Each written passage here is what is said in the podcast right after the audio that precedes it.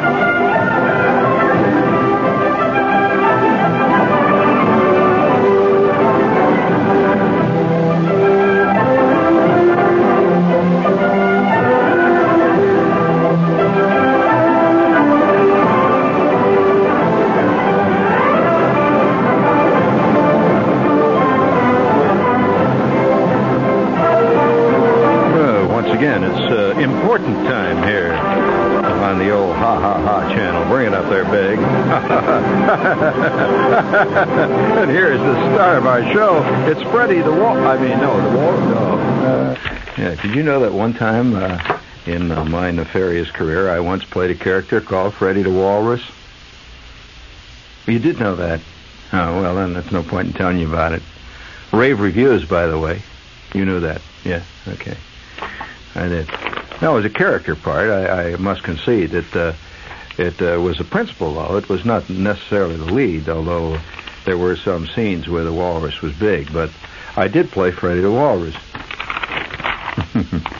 Uh, oh, we're going to have to answer for a lot, I'll tell you. Uh, before we uh, get uh, too deeply involved in uh, the aesthetics of existence tonight, I would like to.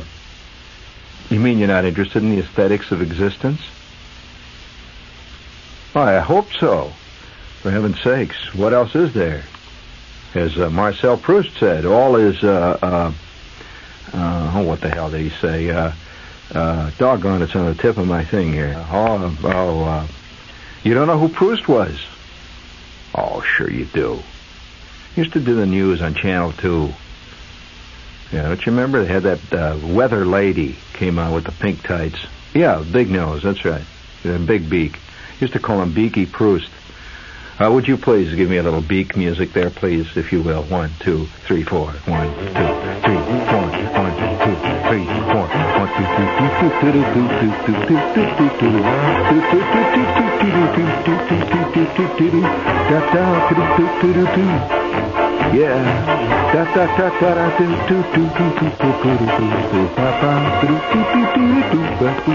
do, do. Ba, do, ba, do, do, do. Do, do, do, do, do, do. Here we go now. Here's the chorus.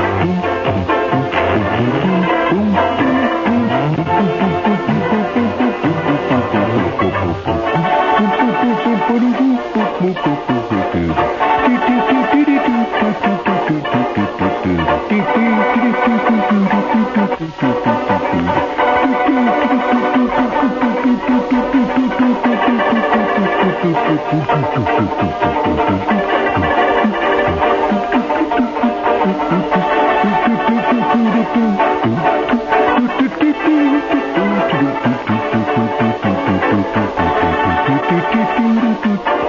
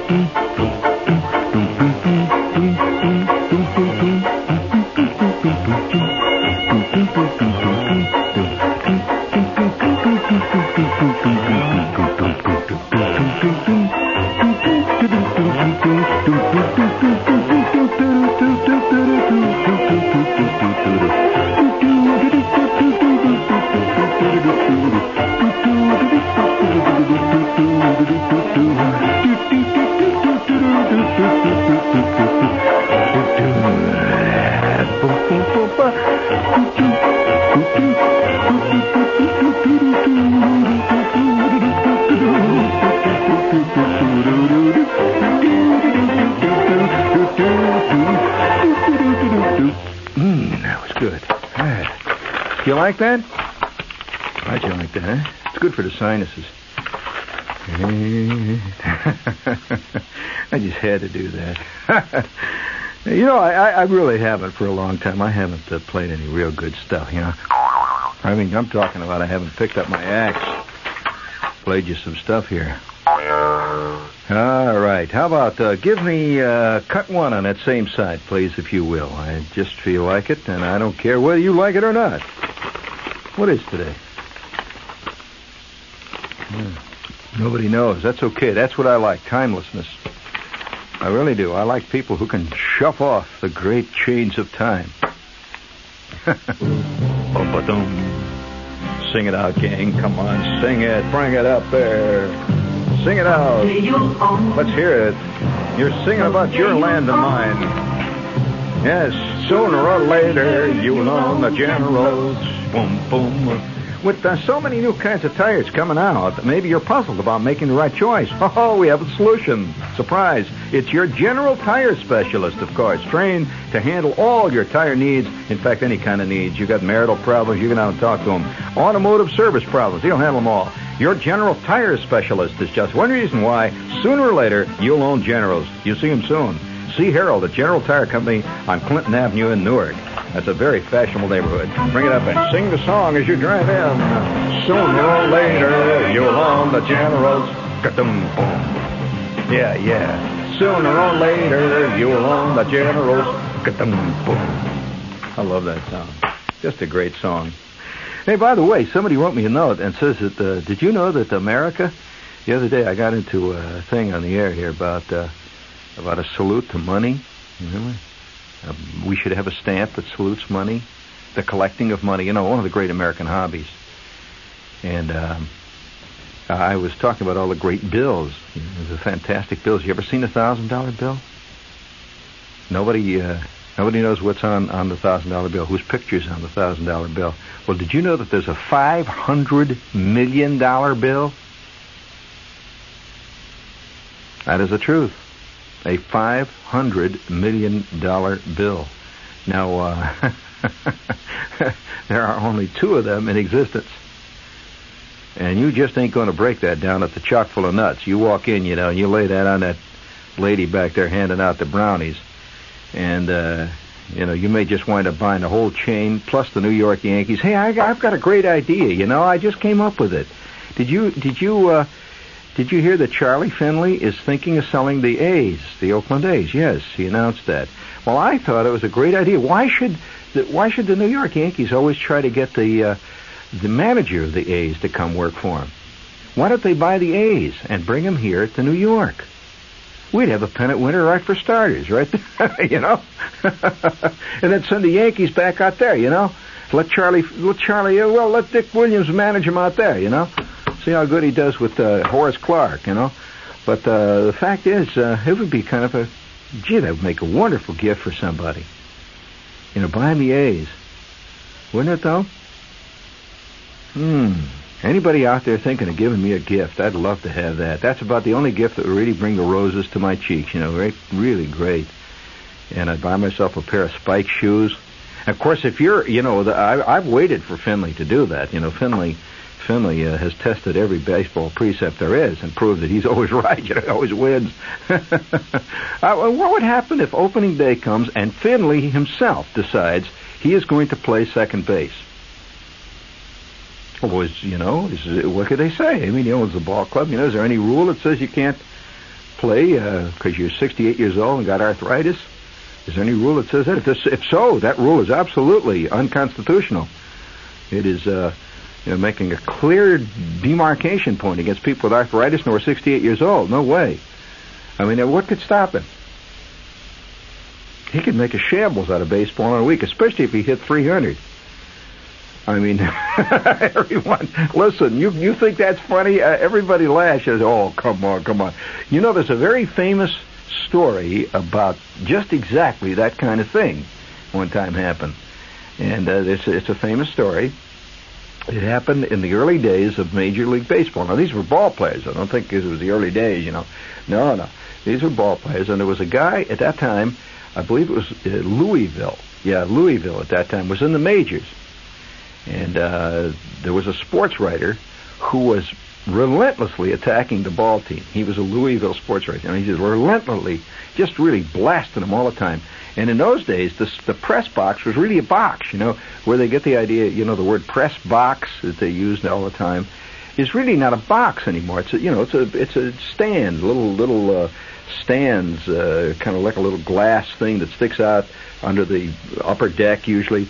And certainly it's not a box. But uh, the reason that they call the press box the press box was that in early days of sports coverage, they actually had a box that the guy sat in, and it was a little, uh, just a box. It had a little railing around it and it had was wooden railing in the middle of the stands, and there he was. Uh, the press guys would squat right in the middle of the crowd. You know, the crowd's all around him, and they're sitting there, and they got their typewriters or whatever it is. See, and uh, so naturally they were themselves the butt of considerable yelling.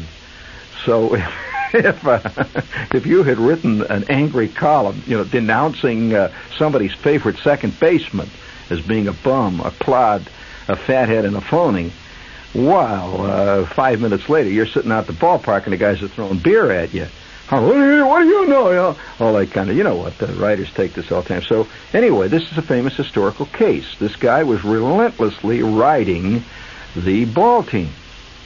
Well, uh, here it is now. It's like the third inning, and somebody got hurt out on the field and the manager, the people are yelling and hollering, and particularly the guy that was hurt, the guy that was hurt in this ball game was the guy that this writer had been riding just totally, constantly. And uh, he was an infielder, by the way, so riding him like mad. So at that point, uh, the crowd is yelling and hollering, and they all turn up. See, now the guy's gotten hit, he's gotten hurt. So they all turn up and they start hollering at the guy in the press box. Yeah, how do you like that? He's out there now, he's hurt. Hey, yeah, you know, what do you think of that now? So at that point, the manager walks right over to the stand and says, All right, smart guy, you've been writing all that stuff. How about let's see how good you can do? All right. That's actually happened. Now, uh, this is part of baseball history. This is not a fanciful story. It is an absolute, this really happened. At which point, here with the crowd was starting yeah, go ahead. Let's see how good you can do. Oh, yeah, you're probably working typewriter, you know, you phony. You know, at that point, he gets up and he says, all right. He climbs over the box amid the flying pop bottles and stuff, goes down on the field, and they didn't even have a suit for him. At which point he rolls his pants up. This is what he really did. He takes a glove, goes out and plays the entire rest of the ball game, goes two for three, believe it or not, fielded his position flawlessly, and went back up at the end of the game. People are yelling, goes down, and starts to ride up the game. Well, he never played. That's an absolute true story. well, I'll tell you another one if you want to hear another story like that. I, I, I don't, you know, this is a kind of a, kind of a. Uh, I didn't intend to do this tonight, but I might as well since we got off on this. That, that have you ever seen uh, people, you know, do a thing like that? A totally un, completely unpredictable, uh, almost a, almost a uh, a miraculous performance under totally, uh, you know, negative conditions. Which reminds me, this is WOR, New York. Uh, I was referring to negative modulation gang out there. Any of you know anything about the technique? I'm not, you know, there's nothing to do with the whole total concept of this beautiful station. No way. It's the 75th annual Greater New York Automobile Show, February 1st through 9th at the New York Coliseum. See the newest American models, sports cars, exotic imports, classics. Win thousands of prizes. Porsche Classic Car Kits, a genuine 1900 horseless carriage, Corningware, a Harley Davidson. Win theater tickets and meet the stars of Broadway's leading shows.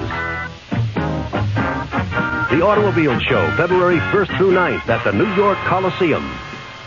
Once again, I want to tell you about the Blue Ribbon at 145 West 44th Street here in New York. Uh, I am delighted to observe that there is a resurgence of interest in German food. Have you noticed all these pseudo German food restaurants opening up all over town? If you'd like to try the real thing, and I'm serious because I've gone to this place for years, ever since I've uh, been working here in the Midtown area. The Blue Ribbon is on 44th Street, right off of 6th Avenue, between Broadway and 6th. And they're open Monday through Saturday from 11:30 in the afternoon. By the way, they're packed in the morning there for lunch until midnight after the show, and you can get in and get one of these fantastic German sliced apple pancakes. Fantastic with that dark beer. Wow. This is the Blue Ribbon at 145 West 44th Street. And by the way, one little note of interest. Uh, German tourists who come to New York invariably head for the Blue Ribbon. You know what they say about Chinese restaurants? If you see the Chinese sitting around eating, well, in the Blue Ribbon, real German tourists come in and sit down for a, a dish of fine Sauerbraten. This is the Blue Ribbon. Remember the name. It is an extraordinary restaurant, and it's about probably 50 years old or better. It's a great German restaurant. Blue Ribbon, 145 West 44th Street, Monday through Saturday from 11:30 a.m. until midnight. And almost any time around 9 o'clock in the evening, you'll find me sitting in the corner drinking dark beer. But nevertheless, this I'll tell you another story. You want to hear a really funny one, I was out in uh, I was out in uh, Cincinnati. Now you won't. This this is almost un- unbelievable, but this is actually what happened. And I'm telling you again a true story. This happened in Cincinnati. Now Cincinnati has a big opera company, and uh, they're very famous. The Cincinnati Zoo Opera is a big, big deal. As a matter of fact, uh, most of the people who perform the Cincinnati Zoo Opera during the summertime are people from the Met. This is big time opera. Well, uh, they come out there and oh, the, it's always sold out. You know, tremendous uh, sale of tickets, and it's very social and very elegant. And people sit out there and they in this beautiful band shell in the zoo. It's actually done in the zoo at night, and it's really beautiful. And all around you, as, as, as they're doing Lohengrin or something, you can hear the sound of lions roaring. Yeah, they roar. And once in a while, when the when the fiddles or something hit a certain note, you can hear all the seals. Ooh, ooh, ooh. Seals are barking like crazy. and, and it's kind of great. See, but nevertheless, uh, uh, this guy that I knew, a friend of mine, I'll have to tell you a story. He was he was a big, uh, big man. I mean, physically a big guy, big guy, and uh, an interesting guy, very interesting man. And he was in construction. Now, when you say in construction, his family was in construction. They were you know big construction people out there, and of course his family was very social. And they were on the board of directors of the Zoo Opera. You know, they were involved in the whole thing. Every year they'd put together the Zoo Opera and he was uh, he was kind of interested in showbiz a little bit. This guy, he he kind of interest was interested in it, and he uh, he had a, a big, heavy chest, big guy, and he was so I'd say probably at that time, possibly in his early 30s, but he was big. He was about as big as. Uh, say uh, your average uh, defensive lineman in the NFL. Yeah, he was big, really big. He was about six feet five, six feet six, weighed about uh, probably 250, but big, a great big guy, and a very funny guy. But he was in construction. Well, they they had the whole program set for the year. He'd been working. He was involved in the program there, and uh, he was all set. And so they had all the great operas. They were doing operas like uh, oh Wagner. They were doing uh, things like uh, uh, well Lohengrin was one they did that year. They did Faust. Uh, they did things like uh, oh, the Barber of Seville, uh, uh, classic operas. So, and of course, every time they did a classic opera, they would bring out the cast from New York, the Met, who uh, had performed this opera many times, and, and Roberta Peters and all these people were out there. So anyway, it so happened that here they were. They had this this week that they were performing, uh, rehearsing this opera, which was to be done beginning the following Saturday. It was like, say, on a on a Friday, the week before, they started to rehearse this opera, and they would go down every day. Well, all of a sudden, right in the middle of rehearsal, it was fantastic. Uh, the the the bass, the basso profundo, and they were doing Faust, by the way. If you know anything about Faust, this is about the devil. I mean, uh, uh, out comes Mephistopheles, and he comes roaring out of the stage in a tremendous flash of light and and the smoke and steam and this you know tremendous scene where he he suddenly appears when Doctor Faustus has says, "I will sell my soul to the devil," and at that point he looks up to the to heaven or something, and he shakes his fist. A great Germanic legend, Goethe. And he shakes his fist at the devil and he says, I will sell my soul. And boom, there's a great big uproar. and, and out of the stage and with a great gout of flame and fire comes the devil. Says, ha ha, You've made a deal. Well, he doesn't exactly say that. and in fact, ah, all right, I'll call you on it. And at that point, the Dr. Faustus is presented with the great, uh, uh, with the great moral problem of the age. You see, whether to sell your soul to become 22 again and make the scene with this unbelievable chick which he has just met, or uh, be the great philosopher that he is and continue to expound upon morality uh, till his dying days, about 90, see. Well, now there's not many of us would have to question twice what we take. I mean, if the devil showed up, I think you'd uh, you would at least give him a good hearing, wouldn't you? I mean, after all, I believe in listening to every man. I believe in. Uh, I'm not going to reject anything out of hand. And uh, you may not go entirely with all the stuff that he asks, but uh, I think you may make some kind of a deal, right? Well, this devil, of course, in this case, uh, offered unbelievable, uh, great, great uh, side of benefits. He uh, he said, if you sell your soul, friend, I'll lay all kinds of stuff on you that you wouldn't believe. You know, I once played this role. That's why I know this role very well. Or did you know that? On the New York stage, I played I played Mephistopheles in a play. Uh, if you're curious, you can go back in your your theatrical history. You'll find it listed. It was a regular production. It was a, a, a play called uh, M. And then it was later changed. The, change, the play was later changed to A Banquet for the Moon, and uh, it played uh, here in New York and got good reviews, by the way. And I, my, the role I played was Mephistopheles, who, by the way, in this case, came out of the audience. A very interesting idea, where he was, everybody was watching this play. See, uh, the, the, way it looked like, the way the play was written, the play was way ahead of its time, actually. So, uh, the the people are in the audience, you know, just like you go to the theater. But unbeknownst to them, there I was sitting there in a seat, just like everybody else. You know, I just looked like a theater goer sitting there in a seat, and uh, and with a with a girl. You see, there was a woman with me, girl, and I'm sitting in the seat, and uh, up on the stage. I know why I'm telling you this story. Are you interested in that? What how this thing was done? Up on the stage, you saw what looked like a chemical laboratory. It was a laboratory. Somebody's lab. Had uh, lab tables. Had all kinds of uh, retorts and uh, Bunsen burners and stuff going. It was dark and flickering. And you see this old man, really an old man, sitting there, and he looked like uh, he looked like Einstein, actually. Had white hair, gnarled, wrinkled face, and he was really very old. And he's he's unhappy, really unhappy. He's so unhappy that you can see he's in the depth of depression. And that's the way the play opens. He's sitting up there, and he's he's, looking at a copy of Time magazine, and he's on the cover of Time. See, open there, you see his picture right there, and he's looking at it, and you can see him. It's him on the cover of Time and uh, you can see that the uh, that the that the headline on the on the magazine says something about father of the A bomb or something. He was like he was like the guy, one of the chief scientists who created the A bomb, and now he was being riven by great uh, great uh, conscience stricken. He was conscience stricken. So, and uh, at least that's what you thought. Remember, and that's the point of the play. At least because he kept saying that. Oh God, what have I done? And he was oh, voice, I killed millions of innocent people. And he was up there, and suddenly he leaps up. He says, I can't go on.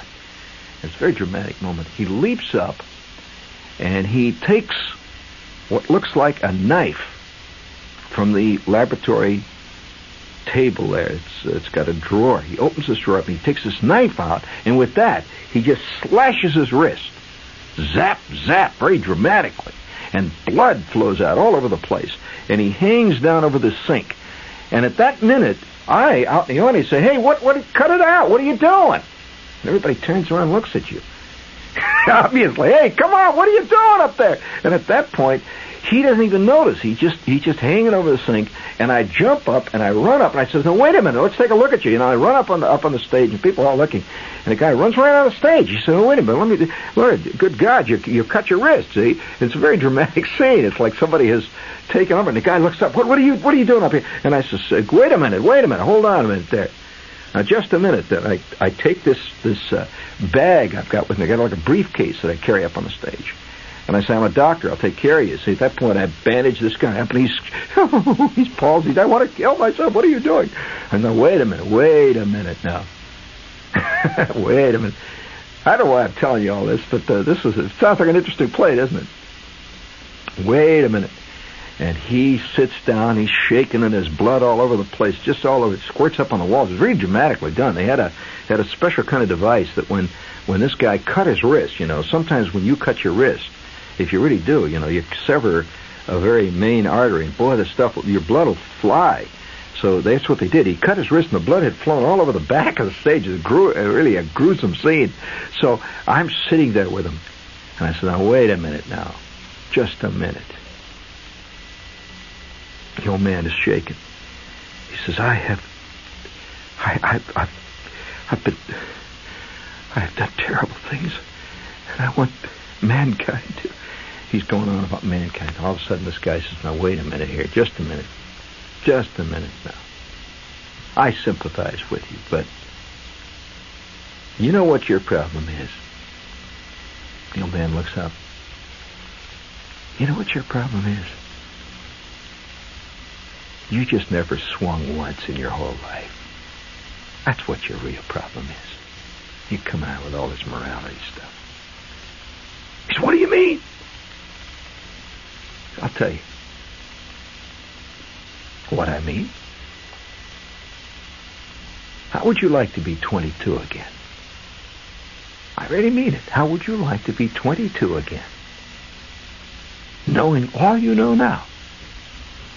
How'd you like to do that? The guy looks at him. It's an insane idea. That's ridiculous. He says, no, no. How would you, I'm asking, how would you like to do this? I can arrange it for you to be 22. I, I'll guarantee you I can do it. Well, do I have to tell you? He was willing to sign. And he did sign. and the rest of the play is about what happened. And it was fantastic. Now, uh, Mephistopheles is a great role. So anyway, uh, going back to the Cincinnati Opera. Didn't think I was going to tell you that, did you? oh no, oh no, you're dealing with a pro here, friends. Oh no. So going back to the opera, here they were. It was like it was like about Wednesday or something, and they were supposed to open the opera Friday. When all of a sudden, the guy who had been brought in from New York, this very famous Mephistopheles, had an absolutely unbelievable. I saw him. I, I couldn't believe it. He had a case of laryngitis that suddenly hit him so bad he could not even talk and whisper. He's good. Pointing his, and, and they had doctors, and, and that was it, man. Well, now Mephistopheles is, is a three-man opera. You don't drop one of them. I mean, if if you have a cast of thousands, you could drop two or three hundred and get by with it, you know. But this was a cast of three. There was there was a tenor who sings uh, who sings the the title role of Faust, Faustus, Mephistopheles, and then there was the girl. Uh, right? Well, so they are really frantic. The, you know, they had a whole thing, and they they wire all over the country. They cannot get at this short notice a Faustus, or rather a Mephistopheles. You know, Mephistophelii don't come quick. I mean, ain't many of us around. So they, they frantic. Well, here is what happened. I'm going to tell you what happened because it's not going to seem it's it's going to seem unreal to you, but it it seemed unreal to everybody there at the time. That here they had this great symphony orchestra, and uh, it was a true you know whole hundred piece orchestra, fantastic, and the conductor was Fausto Cleva. Well, it was a great conductor. So uh, the the opera board is now in shambles. They're they're frantic because here they've got this opera set, and they only had a six week season. Something like you can't knock out a whole week; they're going to be in trouble. They had sold 12 million seats and all that for this whole week of Faust. So total sold out, sellout. So at that point, uh, in one hectic session, my friend gets up and says, "Look, I'll give it a try." Well, now, you know, I just want to say that's kind of an unusual thing to say. So everybody sort of, you know, here it was night, and the orchestra was rehearsing the music, and he says, "Well, I'll, I'll fake it. I'll, I'll give it a try." You know, and and he certainly looked the part. He was six feet six, weighed 250 pounds. He had these great beetling brows, and he had, like many really big people, he was big. He had a deep voice. He really had a tremendous deep voice And in fact, for years, just as sort of a kick, he used to play around in, in various little dramas around town. Remember, he's a big, real wealthy uh, construction executive. He used to play in little theater drama things once in a while, just for kicks. And uh, he would do a little part. And his voice was really tremendous, but he had this deep speaking voice. So at that point, uh, since he was also uh, a very important guy on the board, you know, you know, so he goes down to the to the rehearsal hall, and and uh, at that point he goes up on a stage, it's powering characters, say, and uh, he he they play the music of this opening thing that he sings. Uh, where Faust comes up uh, and he says, "I will sell my soul to the devil." There's a great roar to the timpani and a flash of light, and the lightning roars through the scenery, and the stage gets dark, and this huge figure comes roaring out of the uh, right out of the ground with a with a cape, and he's got this black cape with a blood red lining, comes roaring out. Well, at that point, Faust in the in the opera, he he, he sings what amounts to a squeak. Whoa! And nothing in the opera is that simple. I mean, you know, he goes, whoa! Something like that, you know, all in tune.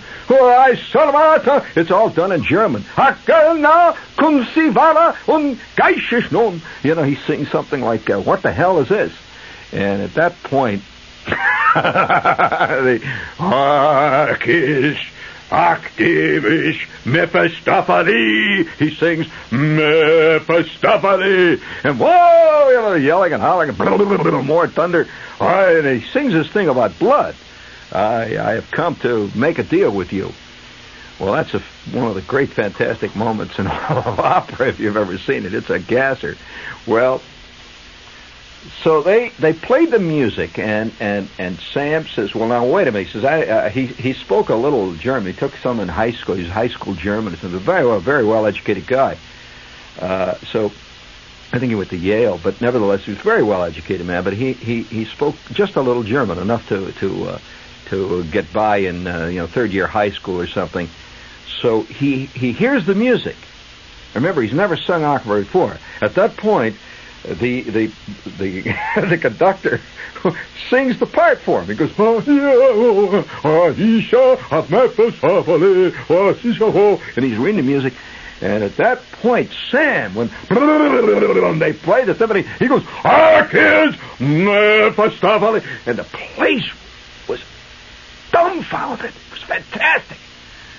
Well, I'm telling you the truth. It's unbelievable to hear he, he, he faked that song so well that, that the opera singers, the ones who were playing the, the tenor and the girl, were well, they were thrown. You know, they they they thought this guy must have been secretly sneaking off to uh, to uh, Milan, Italy, or something, uh, singing at La Scala on the side. You know, you really, well, man, he figured. So, at that point, they had a hurried conference, and they decided they were going to go with it. And so, for the next two days, he frantically rehearsed with the orchestra. And he had a great mind, a quick study, too.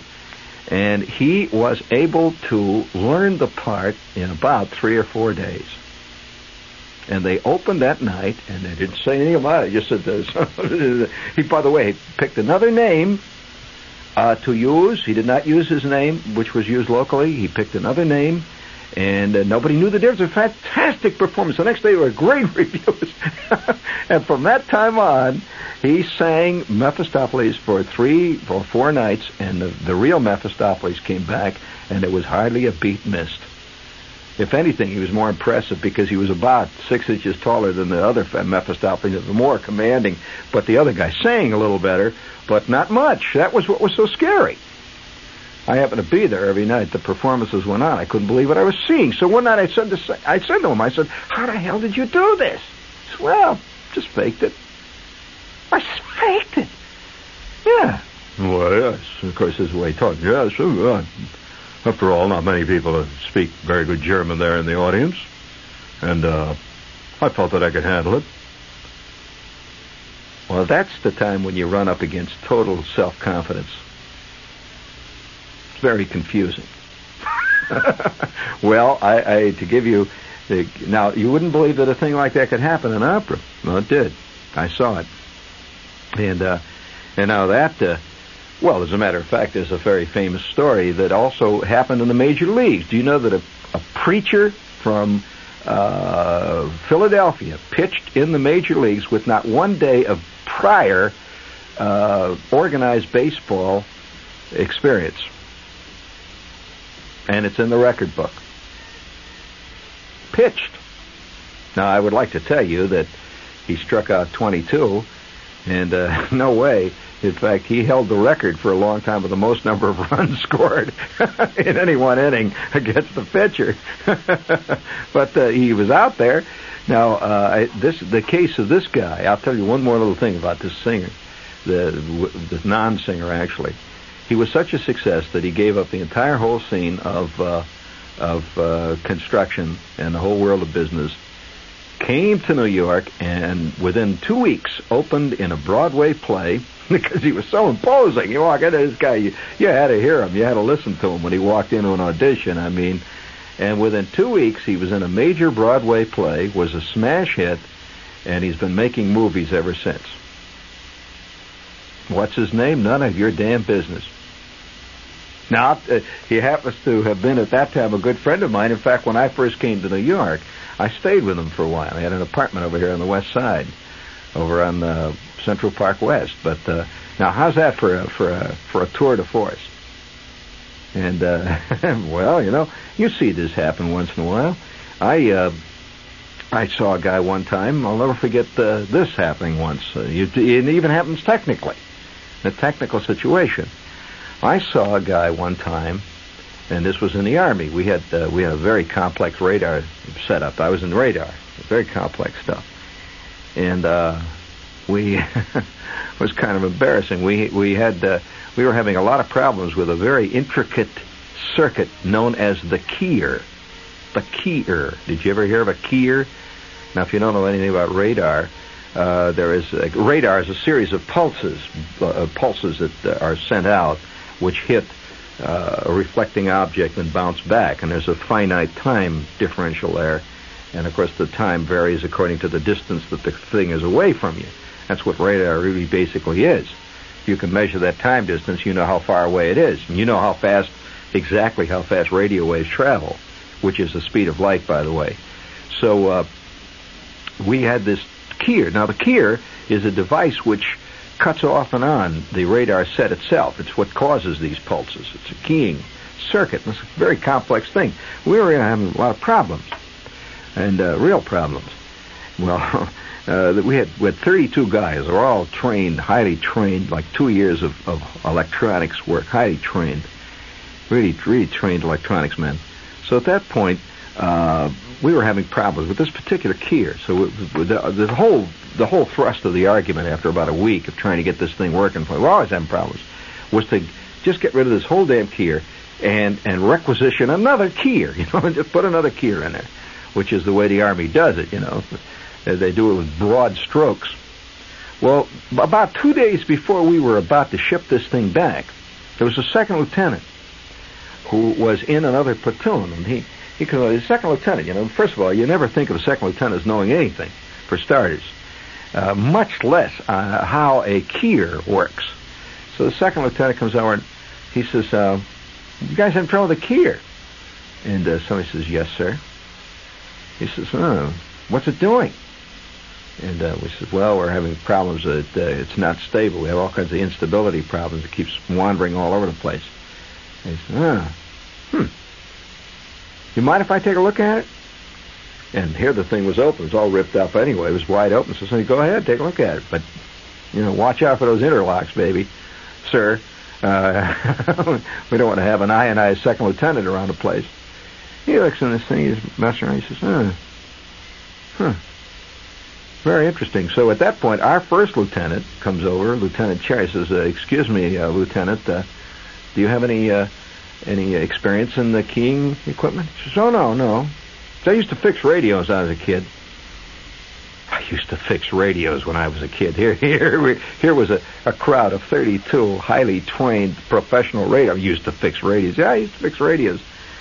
know, I was just taking a look at this thing, and uh, the Lieutenant Cherry says, uh, "Well, uh, you know, go ahead, you know, but don't don't mess around with it. This, uh, you know, this, this stuff is not fixing radios. You know, this is not a, a Sears Roebuck radio." He's looking down in there, and uh, so he calls me over along with another guy, and he says, uh, "What what is that that circuit right there?" I said, "Well, it's a that's actually a, a that's the second buffer stage. It's a it's a buffer stage between the uh, see the the uh, pulse is actually generated with a crystal generator over here. This is a crystal generator. We have two buffer stages in the driver. This is a buffer stage here. Buffer stages. Uh-huh. Uh Do you have a? Let me let me. Uh, said, give, "Give me a meter, will you?" And at that point, he somebody hands him a volt ohm meter, and he he's messing around with the meter down. He says, he says, "You know this this uh, cathode resistor you got here. It's marked 2,000 ohms. That, that thing doesn't uh, it doesn't check out. It checks out at about 22,000 ohms. It's marked wrong. So I said, wait a minute, let me take a look at that. So I take the, the meter, and sure enough, here is a 2,000 ohm resistor, and it's it's it's it's it's marked 2,000 ohms. It's a high precision resistor. The damn thing measures 22,000 ohms. It was marked wrong.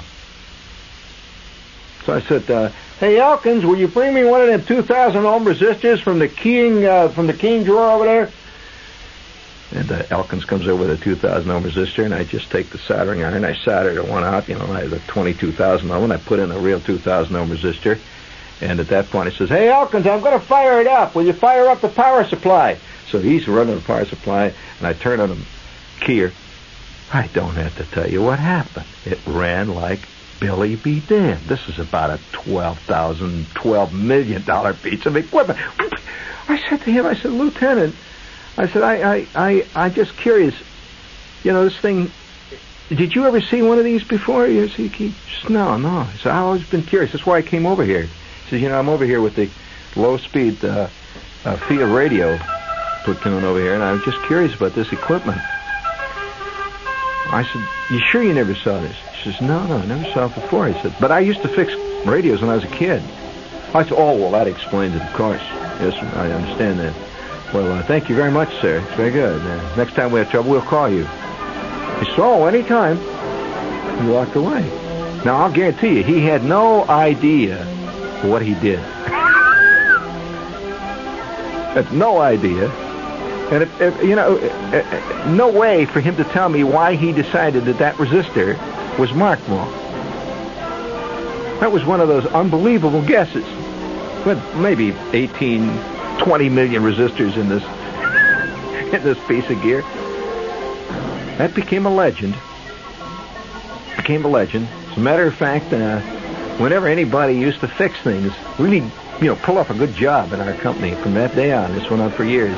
When somebody would actually fix something like fantastically complicated uh, uh, ring UHF high frequency microwave oscillator. He'd come down, he'd actually fix it. Somebody said, Hey, that was really good, Sergeant. He said, I used to fix radios when I was a kid. No problem. Would you please bring it up for me?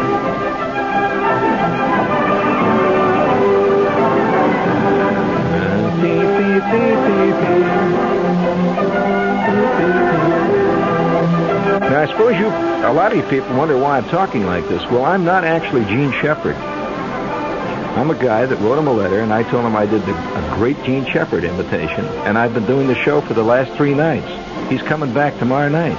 It's the first time I've been on the radio. There's nothing to it.